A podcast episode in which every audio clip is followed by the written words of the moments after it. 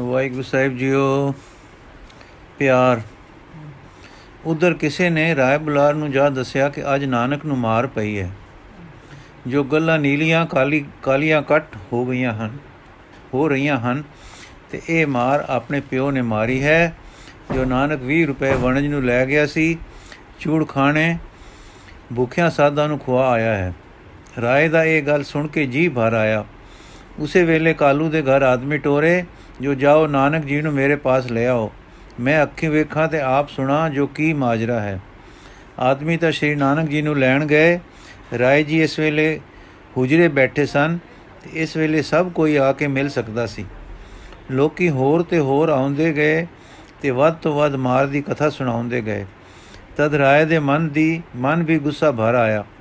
ਬੁੱਲ ਫੜਕ ਉੱਠੇ ਤੇ ਲੰਮਾ ਸਾਹ ਲੈ ਕੇ ਬੋਲਿਆ, ਮੇਰੀ ਨਗਰੀ ਬੜਾ ਉਪਦਰ ਹੁੰਦਾ ਹੈ। ਜੋ ਕਲਾਵਾਨ ਉੱਪਰ ਸਖਤੀ ਹੁੰਦੀ ਹੈ। ਉਹ ਰਾਜਾ ਅਭਾਗ ਹੈ, ਜਿਸ ਦੀ ਨਗਰੀ ਕਲਾਵਾਨ ਦੀ ਕਦਰ ਨਹੀਂ। ਉਹ ਰਾਜਾ ਮਹਾ ਦੁਰਭਾਗ ਹੈ, ਜਿਸ ਦੀ ਨਗਰੀ ਵਿੱਚ ਕਲਾਵਾਨ ਤੇ ਜ਼ੁਲਮ ਹੋਵੇ। ਇੰਨੇ ਨੂੰ ਸ਼੍ਰੀ ਜਗਨਨਾਥ ਜੀ ਇਸ ਖੇਤ ਵਾਲੇ ਚੋਜ ਦੇ ਵਿੱਚ ਦੀ ਨਿਕਲੇ, ਰਾਏ ਦੇ ਸੱਦੇ ਹੋਏ, ਰਾਏ ਪਾਸ ਅਪੜ ਗਏ।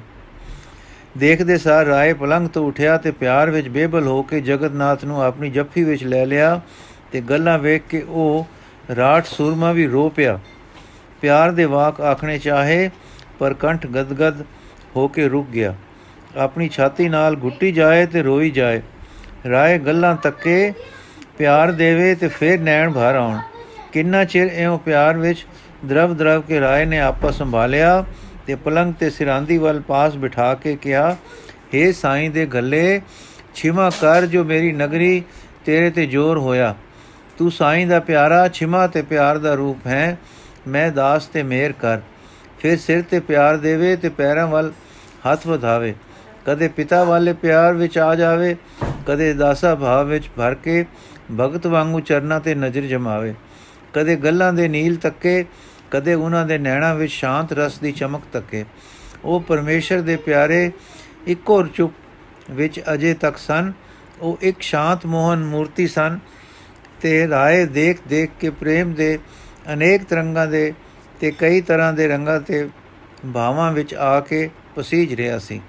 ਇਹਨੇ ਨੂੰ ਰਾਏ ਦੇ ਗੱਲੇ ਆਦਮੀ ਕਾਲੂ ਨੂੰ ਵੀ ਲੈ ਆਏ। ਹੁਣ ਰਾਏ ਦਾ ਰੁਖ ਉਧਰ ਹੋ ਗਿਆ।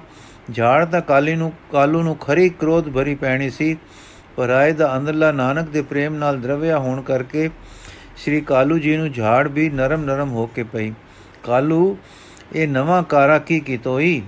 ਰੱਬ ਦੇ ਪਿਆਰੇ ਨੂੰ ਮੇਰੀ ਨਗਰੀ ਮਾਰੇ ਹੋਈ ਅਸਾਂ ਕੋ ਵੀ ਨਾਲ ਪਾਪੀ ਕੀਤੋਈ ਕਾਲੂ ਉਹ ਰਾਜਾ ਵੀ ਡੰਡੀਏ ਜਿਸ ਦੀ ਨਗਰੀ ਕਲਾਵਾਨ ਦੁੱਖ ਪਾਵੇ 20 ਰੁਪਏ ਅਸਾਂ ਦੇ ਘਰੋਂ ਲੈ ਜਾਂਦੋ ਕੀ ਸਹਿ ਵੀ ਸੇ 20 ਰੁਪਏ ਇਸ ਨਾਲ ਇਸ ਲਾਲ ਨੂੰ ਵੀ ਰਜਤਪਣ ਬਦਲੇ ਕੋਇਆ ਹਾਂ ਕਾਲੂ ਤੂੰ ਖਰਾ ਕਠੋਰ ਹੋਇਆ ਲੋਕ ਦੀ ਹੀ ਸੋਚ ਕਰਦੋਂ ਇੱਕੋ ਇੱਕ ਪੁੱਤਰ ਚੰਦੋ ਸੋਹਣਾ ਉਸ ਨੂੰ ਮਾਰਨਾ ਕਿ ਤੇਰਾ ਪਿਆਰ